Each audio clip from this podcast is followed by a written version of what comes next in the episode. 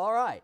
Uh, let's uh, hope we can uh, free our minds of these matters now and turn to something a little more substantive, uh, which is uh, the question uh, before we plunge into Gadamer, really perhaps the question what is hermeneutics? well, it's easily enough explained what it is, despite the sort of difficulty and thorniness of the word. Uh, uh, it is uh, the art uh, or, or uh, principles of interpretation. Um, but hermeneutics has a history. That is to say, it's not something which has always been just there. It's not something that people have always thought about in a systematic way. Strictly speaking, what I've just said isn't true. Uh, many of you probably know that Aristotle has a treatise called De Interpretatione. Um, the Middle Ages are rife with, uh, with uh, treatises on interpretation. Uh, and suppose what, I suppose what I'm really saying is that the word hermeneutics wasn't available, and the idea that there ought to be a sort of a systematic study of how we interpret things um, wasn't really uh, current. Um, but uh, so, and, and of course, by the same token, um, uh, the, the notion of hermeneutics arises primarily uh, in religion first. Uh, in, and, and specifically in the Christian tradition, but that isn't to say that there hasn't been, that there wasn't long before the moment at which hermeneutics became important in Christianity. Uh, that's not to say that there wasn't uh, uh, centuries worth of Talmudic scholarship, uh, which is essentially also hermeneutic in nature, that is to say, concerned with the art and basis of interpretation. But what gave rise to, in, in the Western world, to what is called hermeneutics was, in fact, uh, the Protestant Reformation. And there's a lot of significance of that uh, in, in that, I think, and, and I'll try to explain why. You don't really puzzle your head about questions of interpretation, how we interpret, validity of interpretation, and so on, until A, meaning becomes terribly important to you, and B, the ascertainment of meaning becomes difficult. And you say to yourself, well, isn't it always the case that meaning is important and that meaning is hard to construe? Well, not necessarily. You know, if uh, you are a person whose sacred scripture is adjudicated by the Pope and the occasional tribunal of church elders, you yourself don't really need to worry very much about what Scripture means. You're told what it means. It goes without saying, therefore, what it means.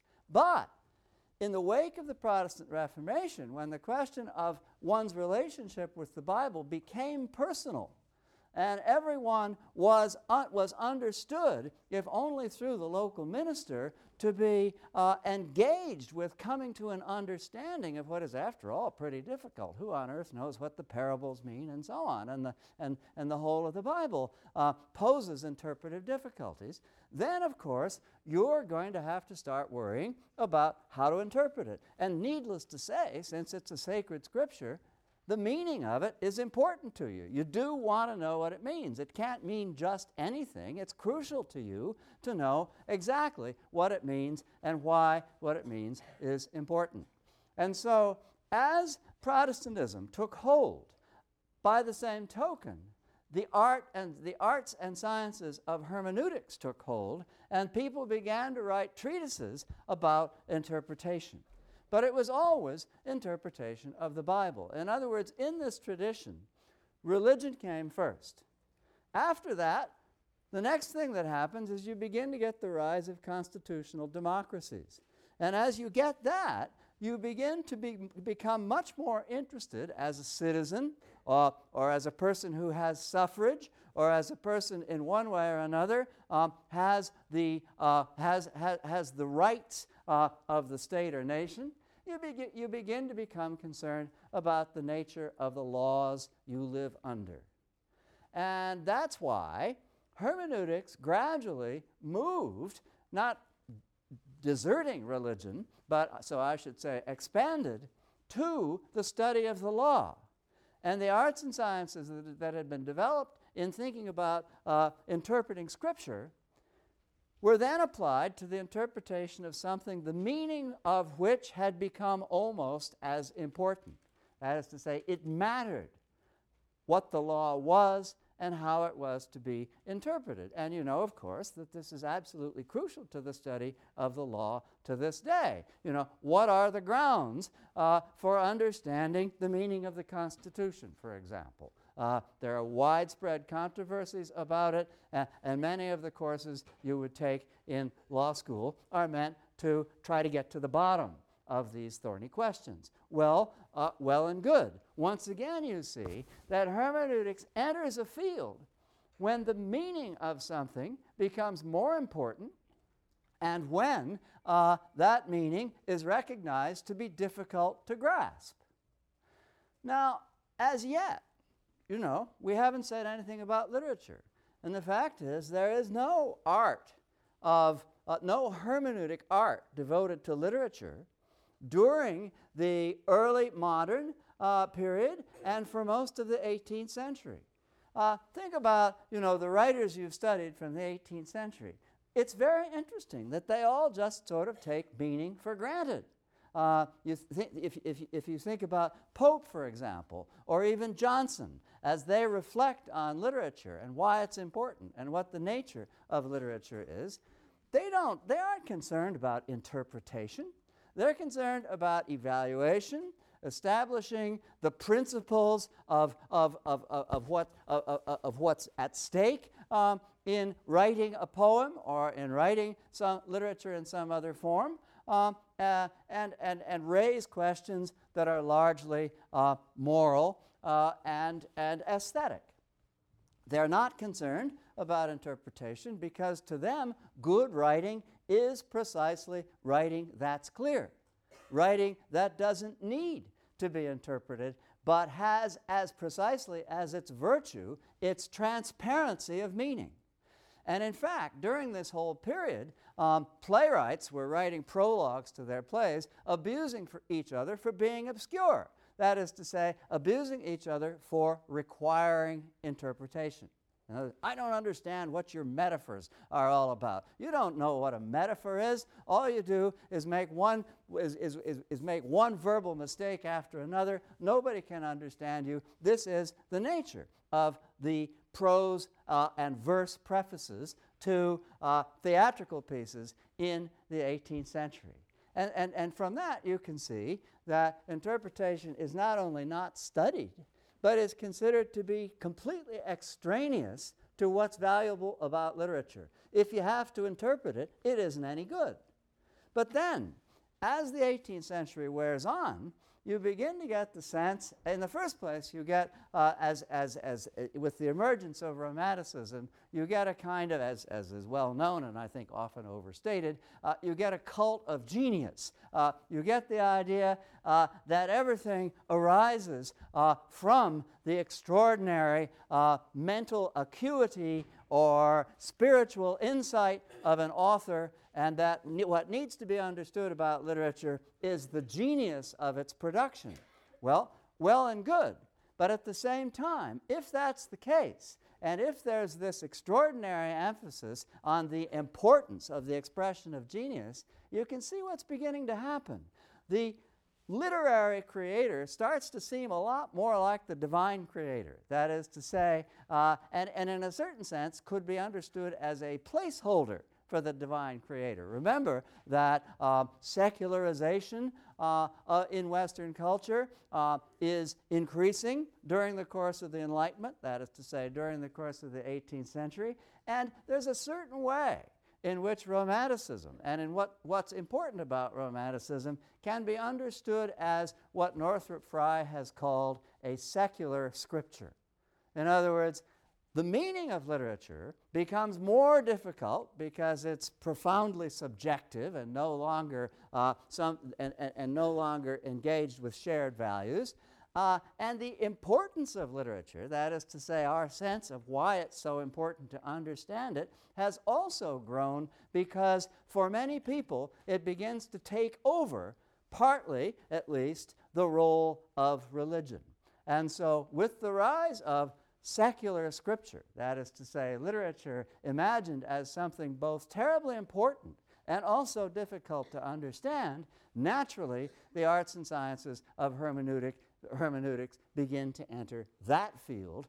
And in particular, the great theologian of the Romantic period, Friedrich Schleiermacher, uh, devoted his career to uh, principles of hermeneutics that were meant to be applied as much to literature as to the study of Scripture, uh, and established a tradition in which it was understood that literature was a central focus of hermeneutics.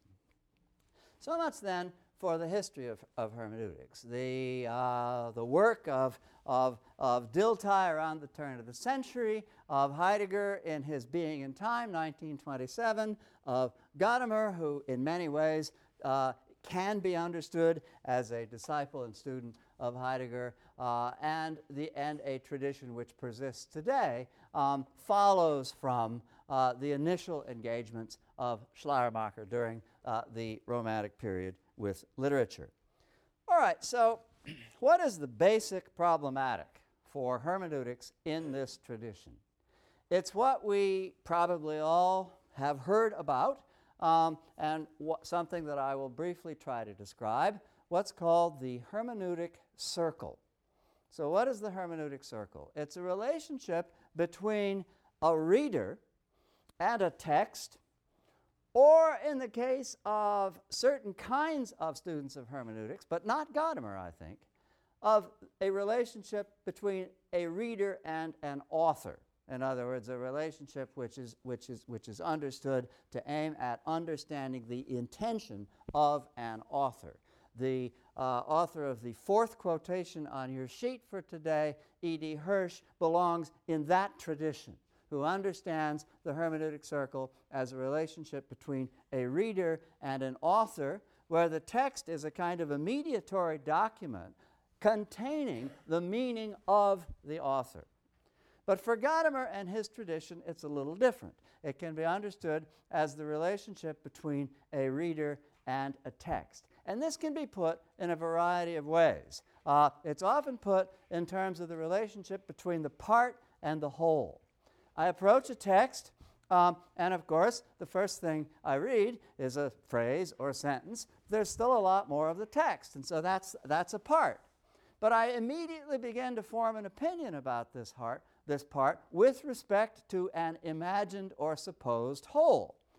And then, you know, I, and I use this sense I have of what the whole must be like to continue to read successive parts, what, what success, successive parts, lines, uh, sentences, whatever they may be. And I keep referring those successive parts back to a sense of the whole, which changes as a result of knowing more and more and more parts. And so the circularity of this interpretive engagement has to do with moving back and forth between a certain preconception about the whole that I form from studying a part, moving then to the part, back to the whole, back to the part, back to the whole, and so on in a circular pattern. This can also be understood as the relationship between the present and the past, that is to say, my particular historical horizon uh, and some other historical horizon that I'm trying to come to terms with uh, so that I refer back and forth to, to, to, what I know about the world before I engage the text, uh, what the text seems to, seem, seems to be saying in relation to that which I know, how it might change my sense of what I know, uh, but referring back from what I know uh, continuously to an understanding of the way in which the past text speaks.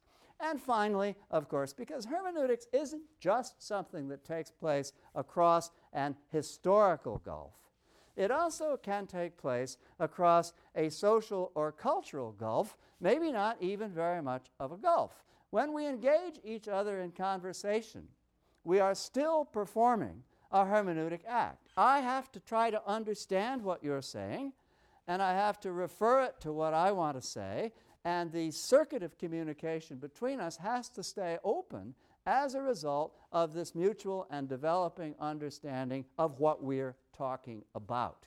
Uh, and it's the same thing, of course, with conversations across cultures. So understand that hermeneutics isn't necessarily about, as, as Gadamer would put it, merging historical horizons. It's also about merging social and cultural and interpersonal horizons. And it, and, and it applies to all of those spheres.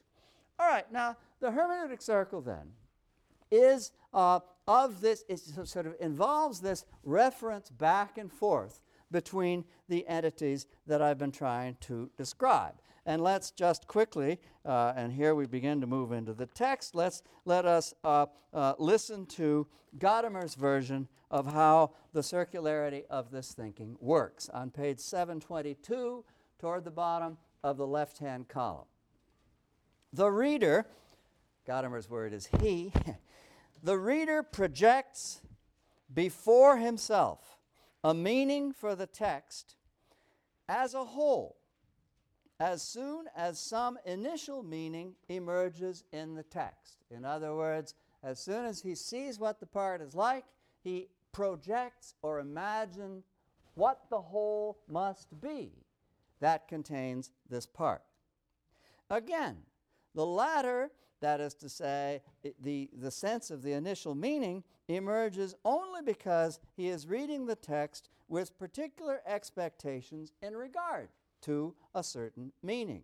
The working out of this fore project, that is to say, the sense we have in advance of the meaning of what we are going to read, the working out of this fore project, which is constantly revised in terms of what emerges as he penetrates into the meaning, is understood as what is there. In other words, God, that, that what is there, which is a kind of way of talking that Gadamer inherits from Heidegger, uh, really has to do with what Gadamer means when he talks also about die Sache, the subject matter. In other words, the effort of a reader in coming to terms with the meaning of a text is an effort to master the subject matter. What is there? Uh, and I suppose it's fair enough to say, uh, it, as a kind of paraphrase, what the text is really about. I mean, that, that, that's what Gadamer means when he says, what is there. Anyway, you can see that in this passage on page 722, Gadamer is describing the circularity of our reading, and he's describing it in a way that may raise certain concerns for us. What do you mean a fore structure or a fore project or a fore having? Can't I view this thing as we might say objectively?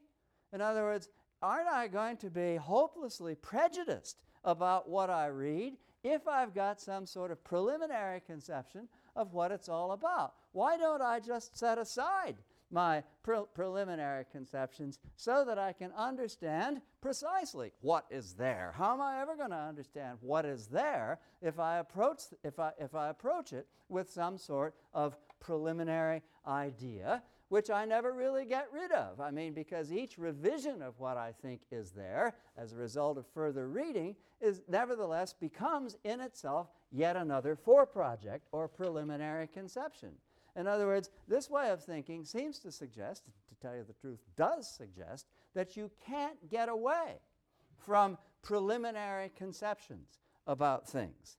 And this, of course, is disturbing. And it's, and it's especially disturbing when you then get Heidegger and Gadamer insisting that even though there are always these preliminary conceptions, which Gadamer sort of boldly calls prejudices, and, and we'll come back to that, even though there are always these preliminary conceptions, there nevertheless are, as Heidegger puts it, two ways into the circle, right? A circle, in other words, is not necessarily a vicious circle. See, that's what you're tempted to conclude if you say, I can never get away from preconceptions, right? It's just, I'm just going back and forth meaninglessly because I'm never going to get anyplace, right? Um, but Gadamer and Heidegger say, no, that's not true. That's not true circle isn't at all necessarily vicious.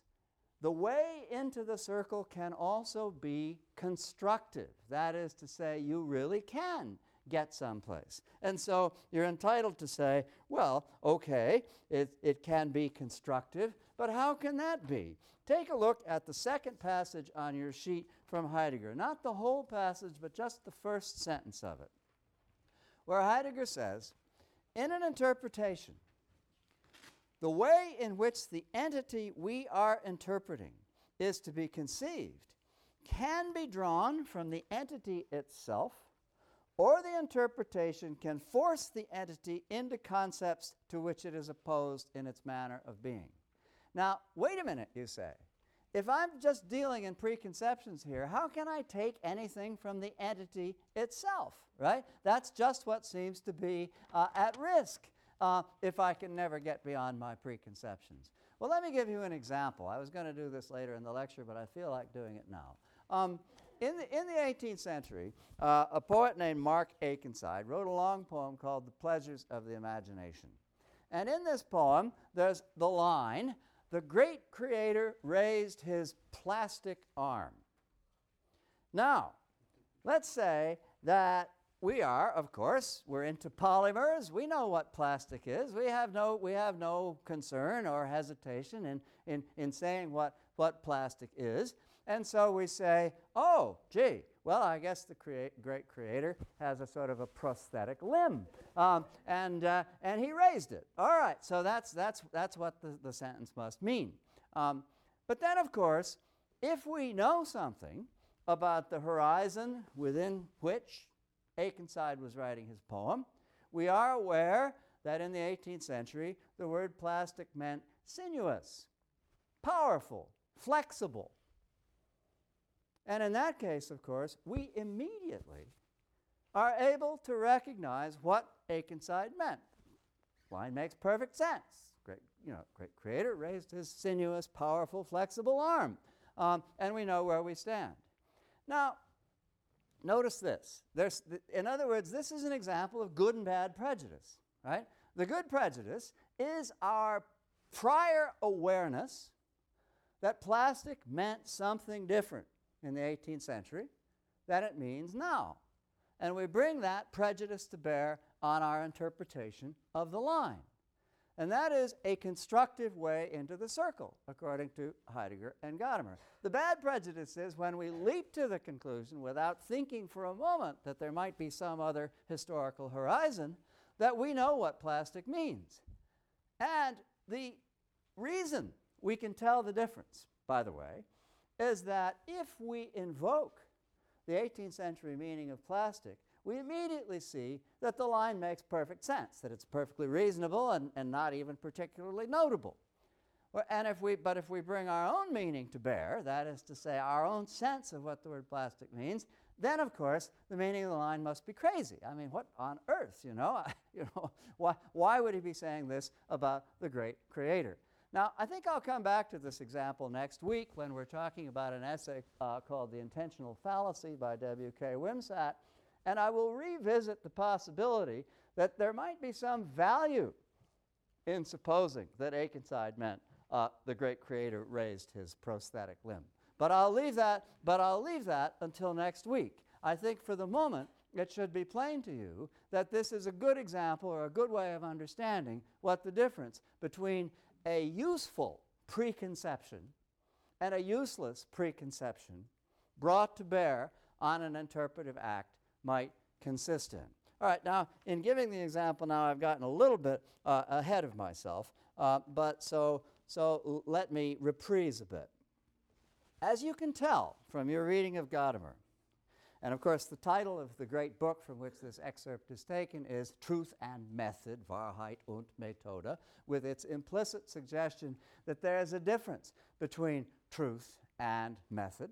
Uh, the great objection of Gadamer to other people's way of doing hermeneutics is that they believe that there is a methodology of interpretation. And the basic methodology Gadamer is attacking in the excerpt you've read is what he calls historicism.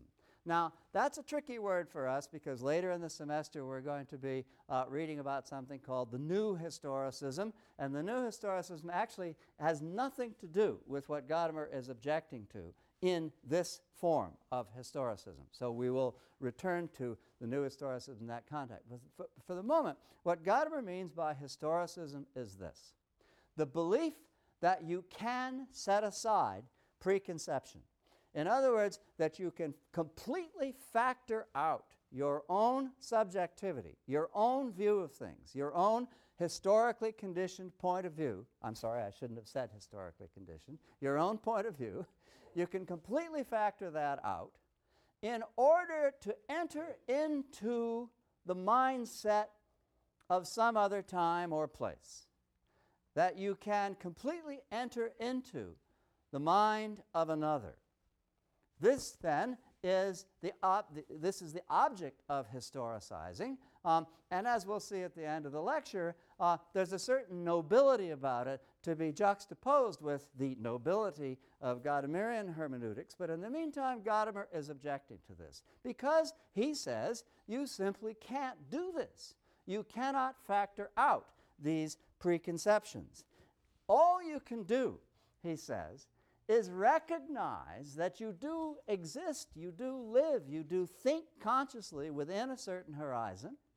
Recognize that you are coming face to face with another horizon and try to bridge your horizon and the other horizon. In other words, uh, to put it simply, to find common ground, to find some way of merging a present with a past, a here with a there, in such a way that results in what Gadamer calls Horizontsverschmelzung, horizon merger. Uh, and, this, and, and this act of horizon merger uh, has as its effect, uh, a, as its result, what Gadamer calls effective history. And by effective history, he means history which is useful. That is to say, history which really can go to work for us and is not just a matter of accumulating an archive uh, or distancing ourselves from the past. Uh, I'll say again, somewhat in advance, perhaps, of the time I should say it, that Gadamer thinks that there's something immoral about historicism. Why? Because it condescends toward the past. It supposes that the past is simply a repository of information.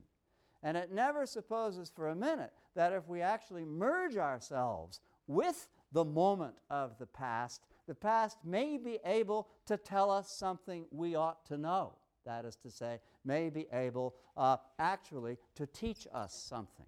Gadamer believes that historicism forgets the possibility of being taught something by pastness or otherness. Now, I think in order to make this, this viewpoint seem plausible, we probably should study it for a moment a little bit more philosophically. That is to say, uh, you're asking yourself, well, sure, you know what? I can. You know, I, I pride myself on this. I can factor out all forms of subjectivity. I really can be objective. Um, I'm perfectly capable of understanding the past in and for itself without any contribution of my own, without, in short, any preconceptions. So let's look at a couple of passages from your sheet. Uh, from Heidegger's Being and Time, from his analytic of the hermeneutic circle, um, and see what Heidegger has to say about this claim. The first passage on your sheet Heidegger says, When we have to do with anything, the mere seeing of the things which are closest to us bears in itself the structure of interpretation and in so primordial a manner that just to grasp something free, as it were, of the as requires a certain adjustment. What is Heidegger saying? He's saying, I stand here and, I, and I'm just looking. I'm just, I'm, I, I look back there and I ju- I'm, I'm just seeing that sign that says exit. I'm not interpreting it. I don't have any preconception about it. I'm just looking, right? Heidegger says this is a total illusion. How do I know it's a sign? How do I know it says exit? How do I mean I, I bring a million preconceptions to bear on what I take to be a simple act of looking. And then Heidegger says, you know what? It's not at all uninteresting to imagine the possibility of just seeing something without seeing it as something. It would be kind of exhilarating, wouldn't it, to be able just to have something before us, right? But he says, you know what? That is well nigh impossible. It is, in fact, a very, very difficult and derivative act of the mind to try to forget that I'm looking at a sign that says exit, and in fact, just to be looking at what is there without knowing. In, in other words, I don't not know first that that's a sign that says exit. The very first thing I know is that it's a sign that says exit. There's no prior act of consciousness. It's the very first thing that I know. It's an interesting thought experiment to try not to know that that's a sign that says exit. And as Heidegger points out in this passage, that's a thought experiment which, if it can be done at all, derives from that prior knowledge. I always know something first as something. If I can just have it there before me, that is a very difficult and derivative intellectual act. And it cannot be understood as primordial or primitive. You know, I am always already in possession of an interpretation of whatever object I look at, which isn't at all to say that my interpretation is correct. It's only to say that I can't escape the fact that the very first movement of mind, not the last movement, but the first movement of mind, is interpretive. Right? We always see something as something, and that is precisely the act of interpretation. We can never just have it there before us, or as I say, if we can, if we can, it's a very, very difficult act.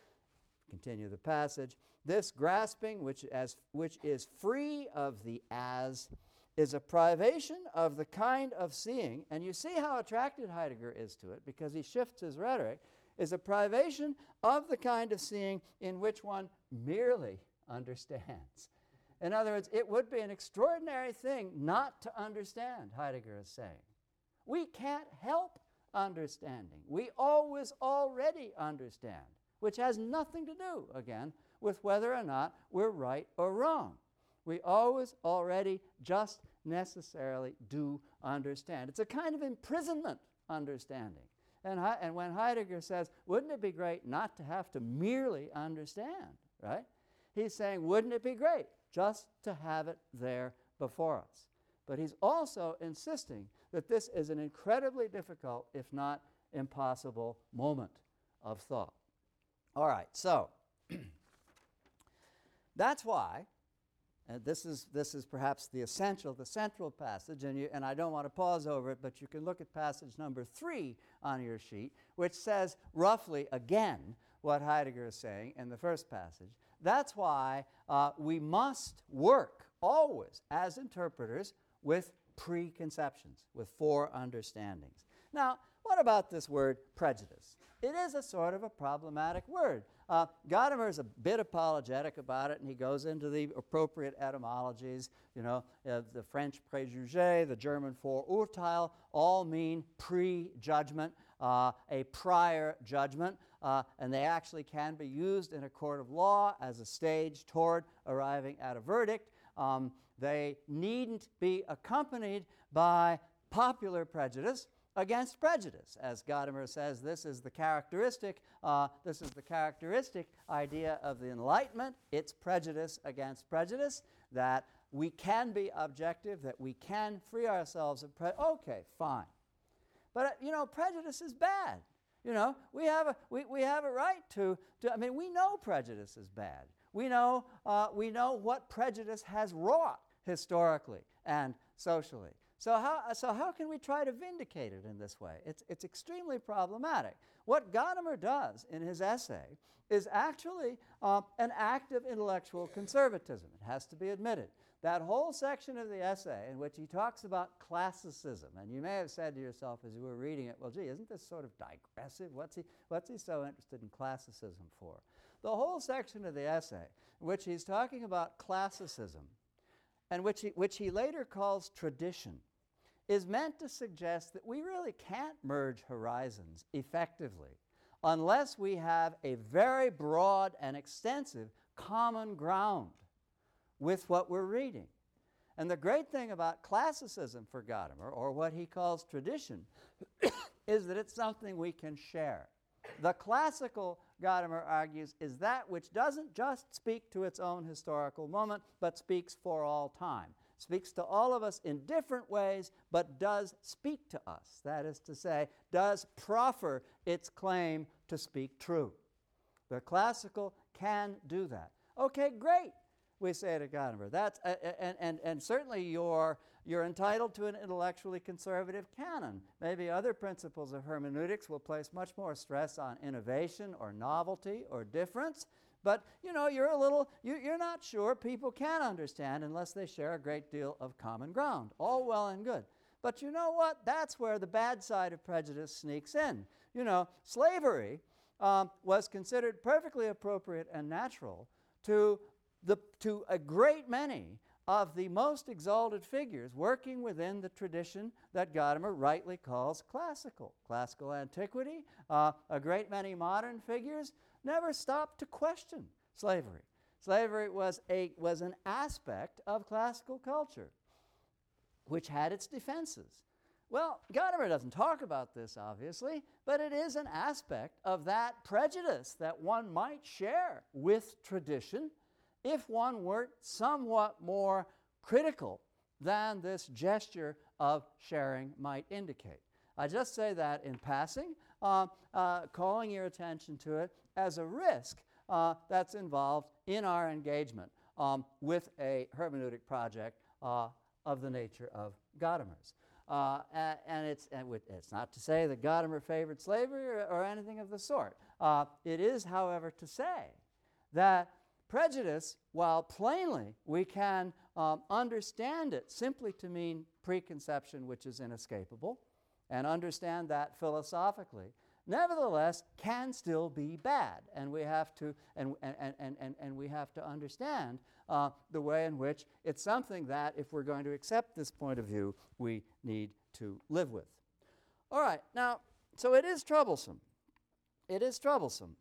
And it's, it's, it's, it's troublesome uh, also, perhaps, uh, in a variety of other ways that I won't go into. I think that what I'd like to do in the time remaining is to call your attention to two passages.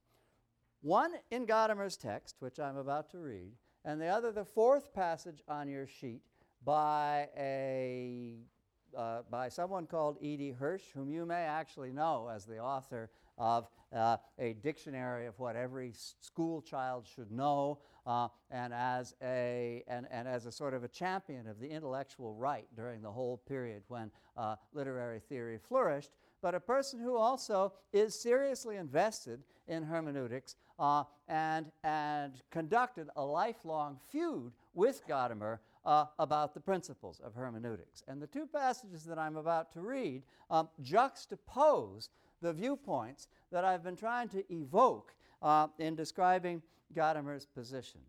The dignity and nobility of Gadamer is that it involves being interested in what it, it, in something true. That is to say, in hoping that there is an intimate relationship between meaning, arriving at meaning, and arriving at something that speaks to us as true. Hirsch, on the other hand, is invoking a completely different kind of dignity. And what I want you to realize as we juxtapose these two passages is that it is impossible to reconcile them.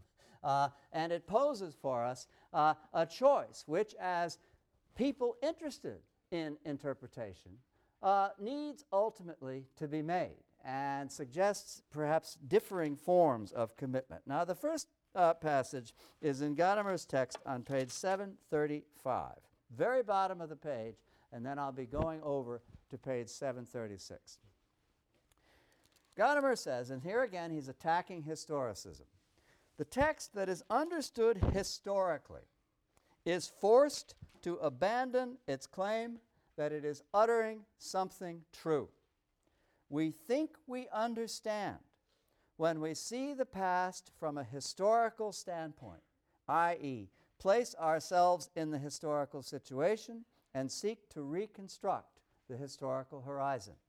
I've been attempting to summarize this position, and so I trust that I, I, I trust that it's easily intelligible as, as I read it to you now.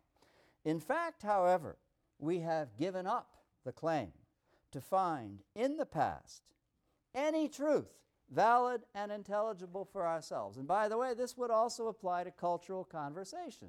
You know, I mean, if I'm proud of knowing that in another culture, if I belch after dinner, it's a compliment to the cook, right? And if I'm proud of knowing that without, you know, with, without drawing any conclusions from it, that's sort of the equivalent of historicism. It's just a factoid for me. In other words, it's not, you know, it's not, it's, it's, it's not an effort to come to terms with anything. It's not, it's not an, an effort to engage in dialogue. It's just historicizing otherness in a way that somehow or another satisfies my quest for information. That's what, so, so it's not just a question of the past, as I say, and as I've said before, it's a question of cultural conversation uh, as well. Uh, thus, this acknowledgement of the otherness of the other, which makes him the object of objective knowledge, involves the fundamental suspension of his claim to truth. Devastating. I think a brilliant argument, and I think ought to remind us of what's at stake when we invoke the notion of objectivity. Implicit, according to Gadamer, in the notion of objectivity is an abandonment of the possibility of learning from the object, of learning from otherness. It only becomes a question of knowing the object, of knowing it in and for itself, in its own terms. And not at all necessarily of learning from it, of being spoken to by it. All right, but now listen to Hirsch, all right? This is, you know, I mean, it, this is really, this is really a hard choice to make. What Hirsch says, invoking Kant, rightly invoking Kant, he says Kant held it to be a foundation of moral action that men should be conceived as ends in themselves, not as instruments of other men. In other words, you are an end and not a means to me, unless, in fact, I'm exploiting you and instrumentalizing you. Right? That's Kant's position, and that's what Hirsch is leaping to defend. You know, this idea, you know, that, it, that I don't really care or that I don't really think I can come to terms with the actual sort of, with, with, with the actual meaning of an entity as that entity is instrumentalizing the entity. In other words, it's, do, it's, it, it's approaching it for me. This, this, this turns the whole idea of being open to the possibility that the other is speaking true excuse me, it turns that on its ear and says, oh, no, no, you're just appropriating the other for yourself, right? You're instrumentalizing the other. You're not taking it seriously as itself. That's what that's that that's Hirsch's response. And he continues. this imperative is transferable to the words of men because speech is an extension and expression of men in the social domain and also because when we fail to conjoin a man's intention to his words, we lose the soul of speech, which is to convey meaning and to understand what is intended to be conveyed. Notice that although the nobility of this, alongside the nobility of Gadamer, is obvious and painful, and really does seem to, to, to bring us to a crossroads, you know, where we really want to be Yogi Berra, right, and go in both directions, you know, even though this is the case, notice one thing. Hirsch is not saying anything about truth, right? He's talking about meaning, that's good, and he's, and, he, and he's making the notion of arriving at a correct meaning as honorific as he possibly can. But it is significant that he's not talking about truth. It's Gadamer who's talking about truth. For Hirsch, the important thing is the meaning. For Gadamer, the important thing is that the meaning be true. Right? And that's, and, and, and that's, where the, that's where the distinction essentially lies. Gadamer is willing to sacrifice because of his belief in the, in, in, in the inescapability of preconception. He's willing to sacrifice historical or cultural exactitude of meaning. He's willing to acknowledge that there's always something of me in my interpretation. But it's a good something because, after all, I am mindful of, of the horizon of otherness. I'm not just saying plastic means polymer, right? But nevertheless, there's something of me in the interpretation. Hirsch is saying there's nothing of me in the interpretation. Therefore, I am able to arrive accurately and objectively at the meaning of the other. And I honor the other by arriving with such accuracy at the meaning. But notice the truth is bracketed out.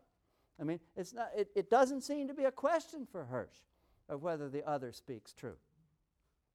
This is unfair to Hirsch, by the way, because it actually is. All you, do, all you need to do is read him, and you will recognize that it does matter to Hirsch whether the other speaks true, but it's not implicit in the philosophical position he's taking up here. It's something that the philosophical position sacrifices.